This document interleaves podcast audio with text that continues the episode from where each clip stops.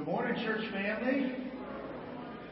It is good to be with y'all. I'm glad to be in the house of the Lord this morning after that shellacking LSU got at the of Mississippi State. Any Mississippi State fans out there this morning? Richard Massey, I owe you some shout outs, brother. Uh, he sent me a mean text right before I went to bed and I had trouble sleeping last night. Um, so I, I need to be renewed this morning, church, and I need to be refreshed and I hope you all will be too. We're going to be speaking about holiness and scripture today. I'm going to be jumping around in the text, but we're going to start with 2 Timothy chapter 3, and I want to open by talking to you a little bit about your Bible, the Bible that you have in your hand. I want to read the apostle Paul's words to a young man that he was training for ministry um, in a letter that he wrote this young man. And he tells this young man named Timothy uh, the following things that all Scripture, all of Scripture, not just some, not most, not nearly all, but every single word in your Bible was God breathed. What we believe here at White Church is that the Bible was written by men who were moved by God and it is without error and it is infallible. That means if the Bible says it, it is irrefutably true. And an irrefutable truth, that's just a, a Scrabble player's best effort at not only winning the Scrabble game, but making himself sound like he's intelligent. That is a Scrabble player's best description of a truth that keeps proving itself true over and over and over and over again. Ladies and gentlemen, if you'll live your life by words that God Himself breathed into men as they were moved by God, then you will win in life. You will win in life. That's what we teach here at WFR Church.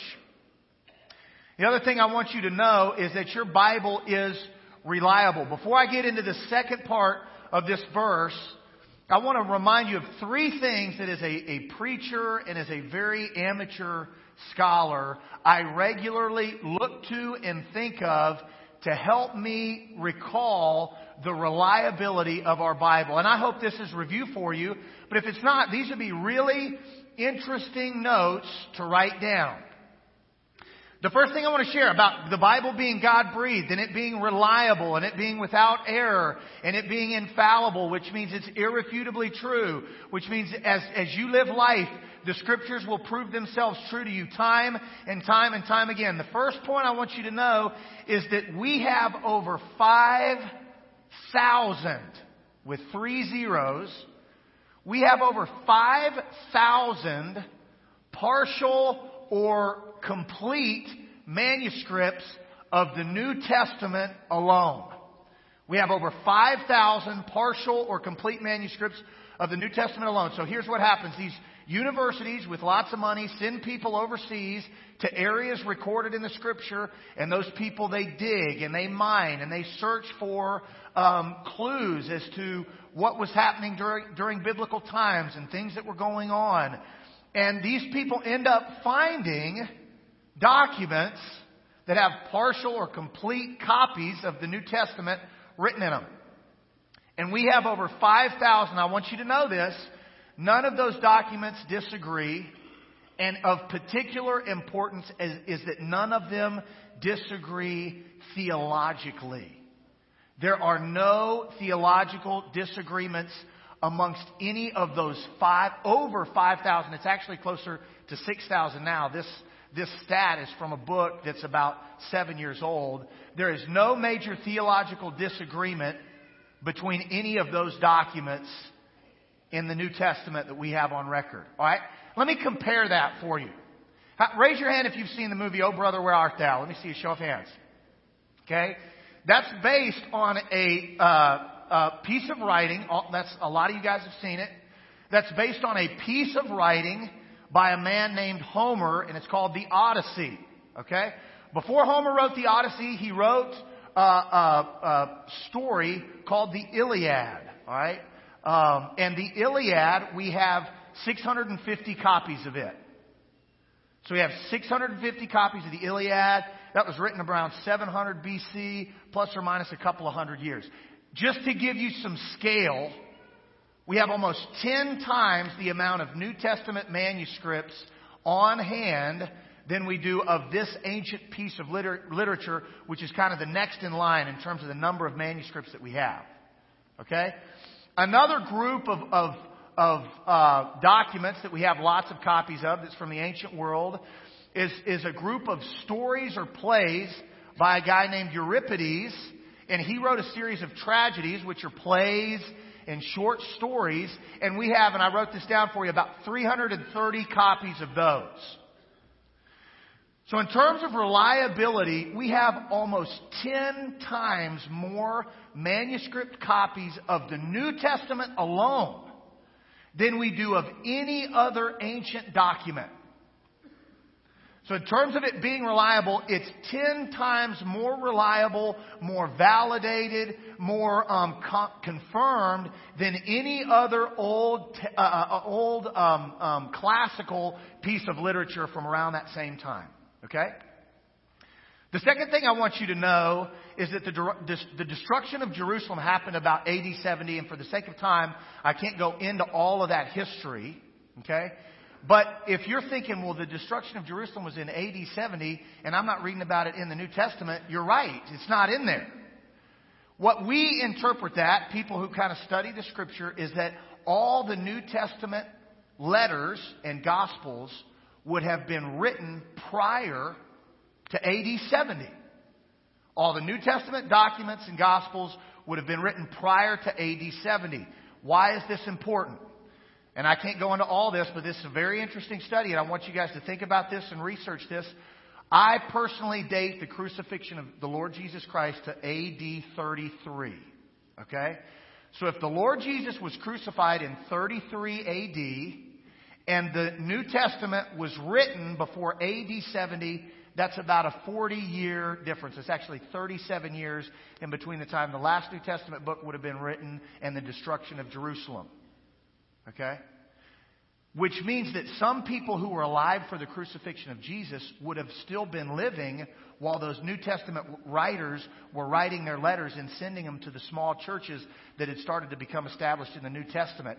And we have no record of those people who would have been alive during that time going, wait, wait, wait, wait, wait, wait, wait, wait, wait. This is not how this happened. This is not this actual story of what happened to Jesus, or this is not this actual story of this miracle that was performed, or this is not actually how this happened in history. Instead, the literature that we do have around that time, and one, one main guy's name is Josephus. If you've ever studied a lot about that time period or read a lot about it, um, his name's going to pop up a lot.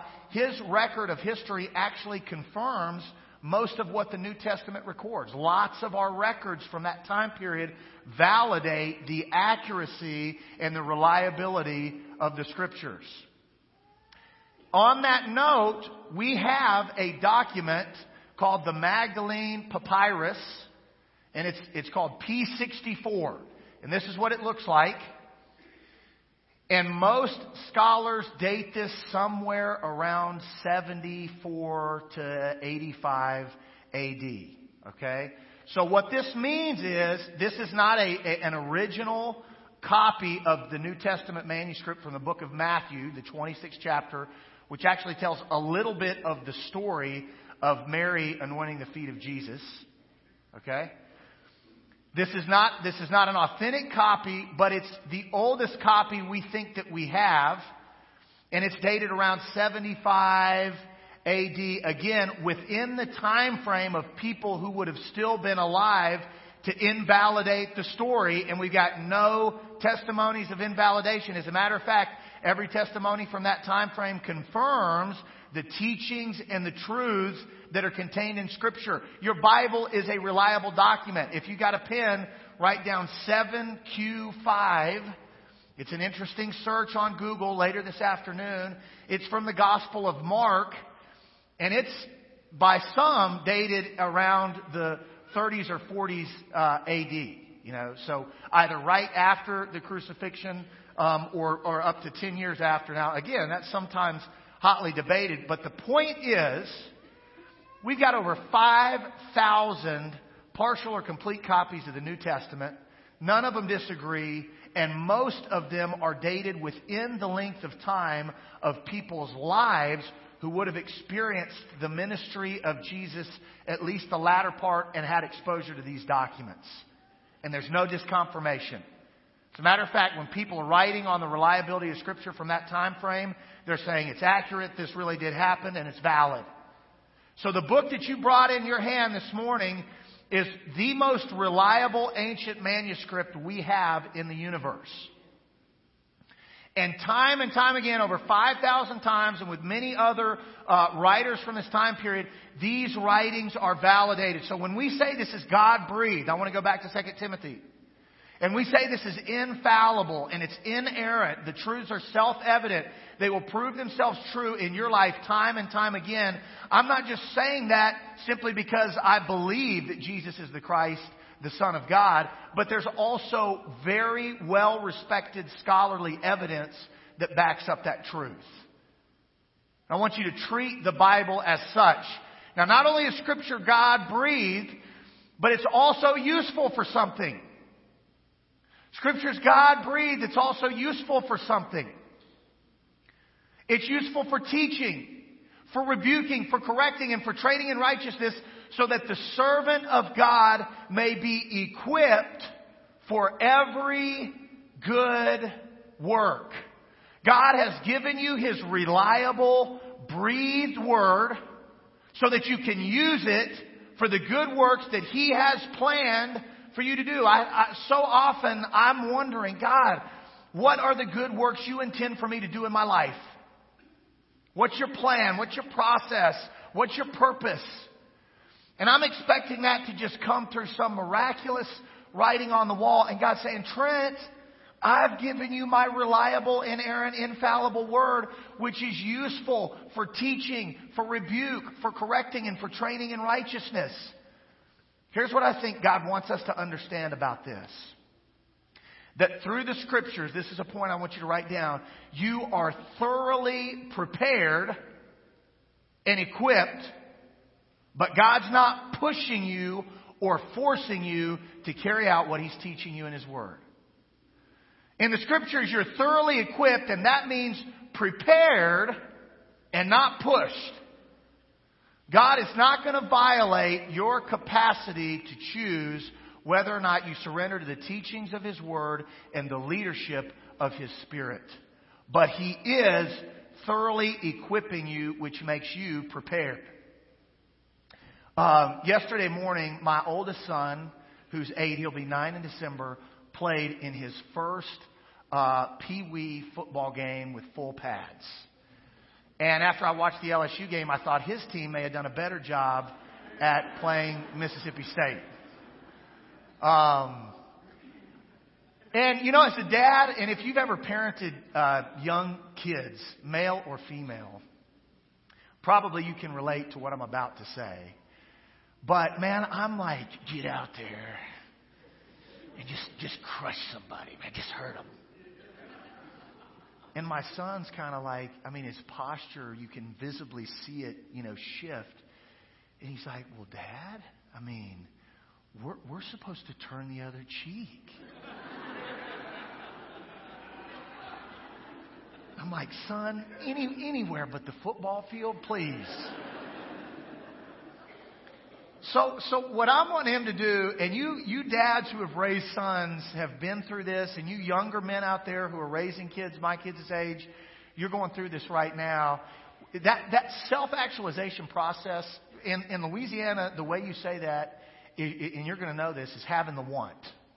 You know what I'm talking about? You, you just got to have the want. You got to go out there and you got to want to take somebody's head off.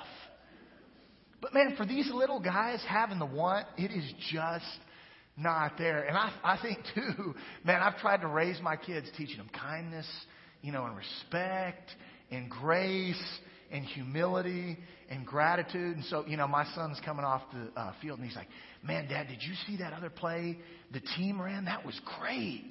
You know, those guys have a really fast running back. Man, he did such a good job running down the field. I'm like, bud, you're exactly right. Praise the Lord. Praise the Lord. so here, here's the deal. Here's the deal. I can equip my son to step out on the field and take somebody's head off, right? And I, I can assure you, and my uh, checkbook would reflect this. My wife and I have purchased a helmet and shoulder pads and pants with pads and shoes, and it feels like I bought the kid a new car and he's only eight years old, right? I can equip him and I can set him on the field. And he can be thoroughly prepared. Man, we pass the football all the time. He's gone to practice. He knows the rules. Everything I can do as a parent, that's my role, is to get him equipped and, and prepared to play. But I cannot, no matter how much I want to, go out on the field and play the game for him. I can't do it. He has to learn to want to win, to want to get tough, to want to do what he can do as aggressively as he can to the best of his abilities. He has to do that, not me. And it's the same thing with each of you. You have to get tough. You have to want to do it. There, there's a few rhyming words that I was thinking of as I was pre- preparing for this. The scriptures inspect you and allow you to inspect yourself. Where are the deficits in my equipment? Where are the weak points in my game? The scriptures will point that out. They'll inspect you and they'll direct you on how to make improvements in those areas. They don't just inspect you and like, man, Trent, you got these big time weaknesses. I Hope you make it okay. It's not just inspection, it's also direction. They'll direct you how to improve in the areas of your weakness and then when you try to improve and you fail, and that's the process of life, that's what makes life so difficult. When you, when you try that and you fail, they'll offer you a little bit of correction. They'll inspect you and allow you to inspect yourself. They'll direct you. They'll correct you. And in times when you don't have the strength to do what you need to do, they'll protect you. Just like those pads my son is wearing. And that's what I'm trying to get him to do now. I'm like, Bud, that helmet you got and those pads you got, I mean, you can really let loose and you're going to be fine. Because cause mom and dad, we've provided some protection for you. You're equipped, bud. Get out there, get tough, and take somebody's head clean off. And, and, and that's in a much more appropriate way what God is telling each of us. And that's what the process to holiness looks like. That's what the process of holiness looks like. Holiness, right there, I think, in, in a lot of ways in the scripture, is synonymous with every good work. With every good work. I think holiness and scripture just so correspond because it's the scriptures that teach us how to be holy. It's the book that God gave you that's verified over 5,000 times, none of which are in uh, contradiction, that's extremely well respected, and all of which would have been written during a time that we would have had contradictory evidence if any existed, and we don't. And so when Paul's telling Timothy, hey, you're, you're equipped thoroughly for every good work, what that means in your life is you are prepared for holiness, but God can't do it for you. He's not going to. He's just nudging you. He's just preparing you. He's just equipping you. And it's up to you. Holiness in the New Testament, uh, excuse me, in the Old Testament, holiness, the root word for holiness, is the same root word that means to be cut off or separate. Let me tell you another story from my uh, family. We're in watching TV the other day, and this is going to be loud, so plug your ears. But from the kitchen, me and the kids are in watching a, a ball game, and Kirsten in the kitchen, I hear this this noise from the kitchen. Ah! And so I run in, and Kirsten is like doubled over in pain, just like this. And she has sliced into her finger so bad that she cut into the nail. Right? Yeah, exactly. And she just, ooh, she's all shriveled up. And I said, babe, what, what happened? She's like, man, I cut my finger real bad. And I was like, well, how did you do that? and she said, I was buttering toast. And I'm like, that's the kind of aggression I'm talking about. When we butter the, when we butter toast in this family, we butter us some toast. Huh? You are prepared, girl. That's what's up. And then I thought to myself, like, man, if, if she's that aggressive buttering toast, where do my kids get their kind of passivity from? Surely that can't be for me. So look, the, the process of being made holy sometimes involves a measure of pain. The process of being made holy sometimes involves a measure of pain. Man, it hurts to cut. I was vicariously experiencing some pain, and I knew, man, that hurt. It, it hurts to be cut off from the world, to be separate and apart from the world. It's not easy. It's not fun. It's not popular. And it doesn't feel good all the time. Sometimes it just downright hurts. And, and, and, when, and when we start talking about uh, uh, holiness in the New Testament, the, the root word is hagios, which is the same root word that means saint or sanctification. That we translate that word kind of uh, based on its uh, um, spelling uh, in, in those two different ways in the New Testament. And so sometimes holiness in Scripture means we just have to cut some things out of our life. We just have to cut things like lust and pornography and drugs and alcohol and overspending on sales that are at the mall and eating too much and um, you know, gambling. Some things we just have to cut right out of our lives. And when it's abrupt and happens fast like that, sometimes it really hurts because we lose what feels like an old friend. But that word hagios that talks about holiness being sanctification, that's more a slow, gradual transformation process over time. So not only do we have to cut some stuff off right when, right when the scriptures reveal it, but we also have to allow the scriptures and God's word to transform us and change us over time. Peter knew about this. I've got this up on the screen for you when he says this, as obedient children, don't conform to the evil desires you had when you lived in ignorance. Don't go back to playing Pee Wee League football where you're equipped and thoroughly prepared, but you don't have the want. And don't allow all the junk that was in your life that kept you from being aggressive and winning on the field and staying tough. Don't let any of that junk back into your life. But just as God who called you is holy, so be holy in all that you do. For it is written, be holy as I the Lord am holy. That's in Leviticus. Don't, don't go back keep moving forward. There's a couple of things I, I want to tell you about holiness to wrap this up. The first thing is that holiness is something you have to do for yourself. God is not going to do it for you. Holiness is something you got to do. Now, I, my, my theology sounds like I put way too much responsibility on man and way not enough on God. But practically speaking, in the moment to moment grind of the football game of life that you're playing in, we got to act as though God's saying, You do it. And in our weakness, in the areas where we just aren't going to catch the running back who somehow got around the outside and is blitzing it downfield, that's the moment we're expecting the Holy Spirit, because of our surrender, to carry us faster than we thought we could go, for farther than we thought we could run.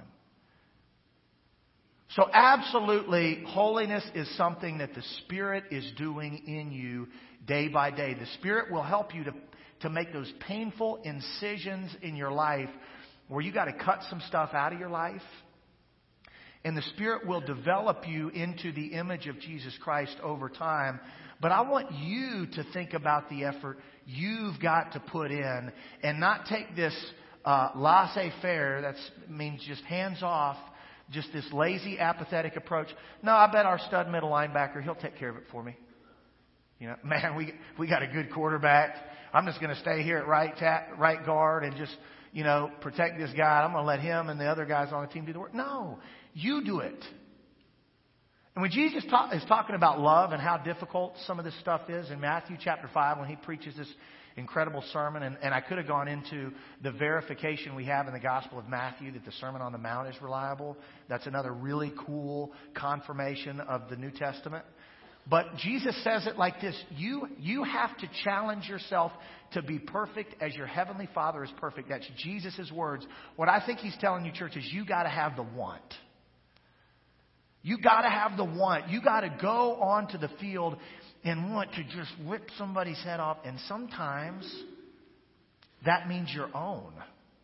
Sometimes it's stuff in you that needs to be cut off and surrendered and purified. Okay? But you have to be willing to be perfect as your Father in heaven is perfect. You got to have the want, and that's your standard. I, I, I, when I was reading this and I was thinking about the football metaphor because of the football game my son had and then the debacle that happened yesterday uh, evening, I, I was thinking God does not want a, an individual who's satisfied with second place. God wants the people in His kingdom to battle for the championship. That's the God that we serve. When Jesus is saying be perfect, he's saying that's the kind of want I want you to have. I don't want you to settle for second place. Be like, whoo, thank God I'm better than everybody else and only not as good as that guy. Man, get out there and have that want, have the desire to surrender and be tough and to win. That's what God's trying to teach us this morning. Okay, the other thing I want to mention here, uh, I just got two more things. Uh, the next one is that holiness involves abandoning the things you thought were comfortable and moving into the unknown. Holiness involves abandoning the things you thought were comfortable and moving into the unknown. You know, this is a problem Jesus ran into consistently in the New Testament.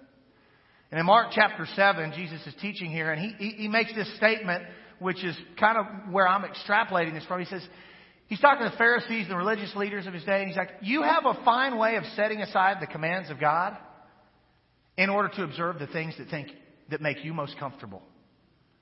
You've got a pretty good way of setting aside the things that God's teaching to puff yourself up, to make your life easy, to make your life enjoyable, to make your life fun, and to make yourself ha- happy. And life is about none of those things. Because sometimes to win the championship, you got to put forth a lot of effort that just feels like you are getting your tail kicked and you walk off the field just beat up and bloody and feeling broken, and it hurts. There ain't always happiness in a win. And furthermore, sometimes it takes a loss to really develop you into the player or the team that you're intended to be. And boy, that's way out of most of our comfort zones. I only want to go to the gym on the days where I'm doing the lifts that I can lift the most weight so I can really bang those weights around and everybody up in the gym can see kind of what I'm doing. But it's those weak areas, it's those comfort zone struggle areas that we really got to get out. That's what Jesus is saying.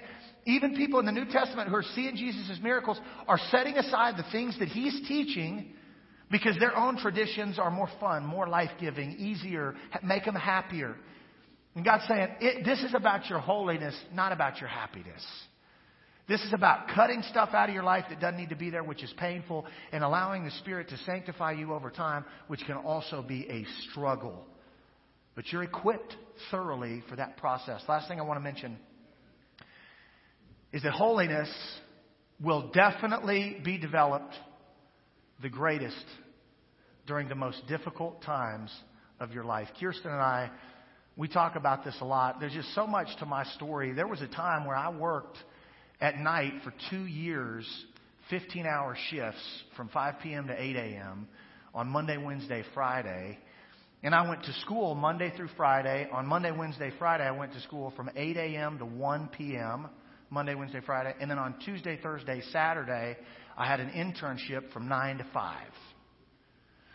And so when we calculated it up, the, the actual amount of sleep I could get was like 40 some hours, like possible in a week. And we did that for over two years. In that process, I got a degree. We had two, and we had two kids.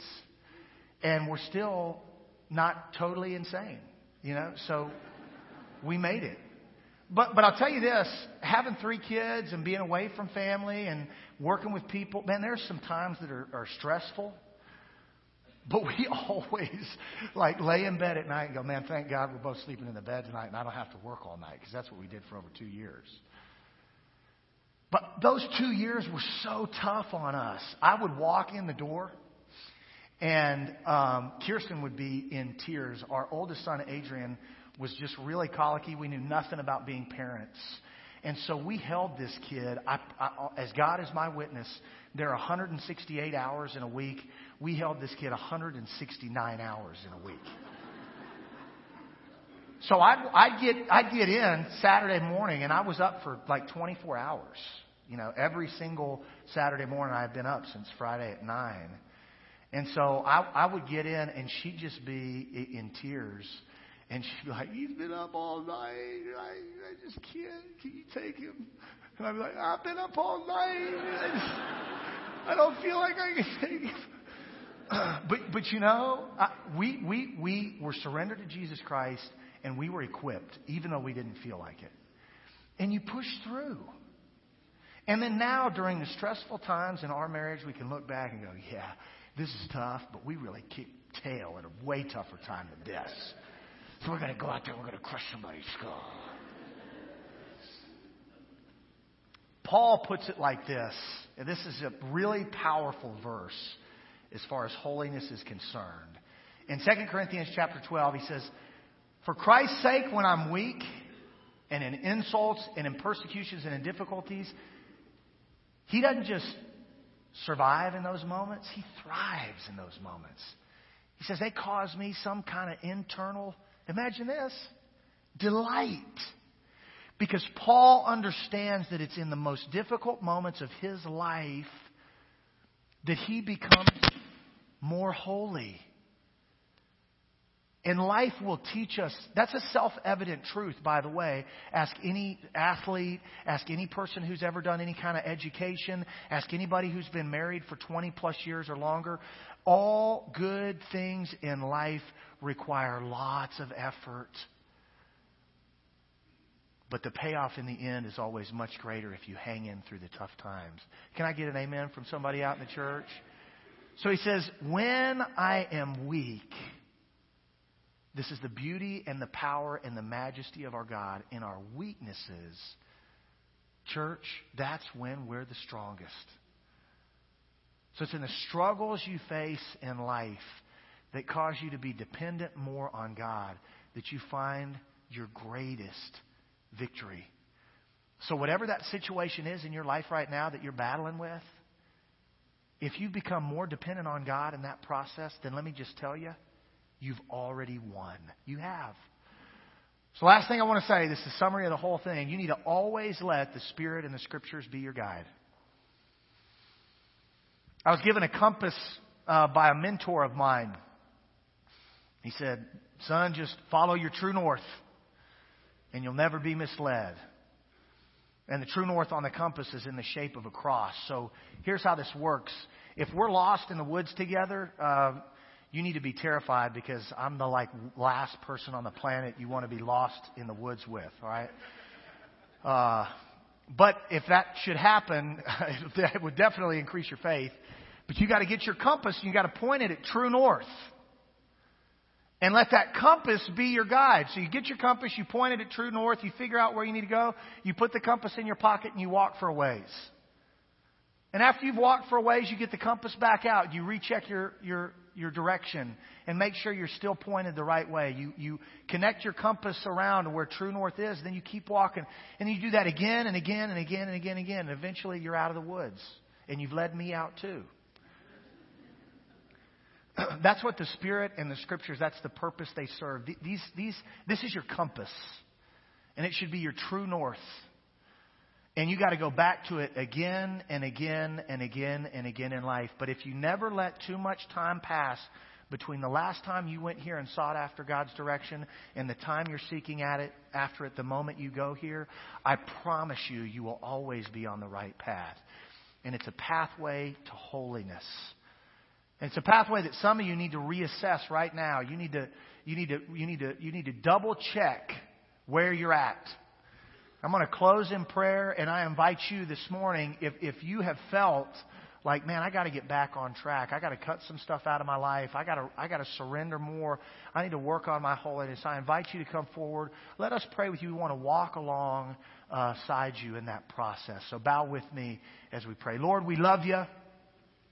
We thank you so much for your word. God, I'm uh, just so grateful for how in my life your spirit and your word have guided me. And It is that guidance that has totally and completely changed and transformed my life. And I thank you for that. And I ask that if anyone here needs to live by that truth more fully, that they will respond this morning. It's in Jesus' precious name that I pray. Amen. Please stand while together we sing.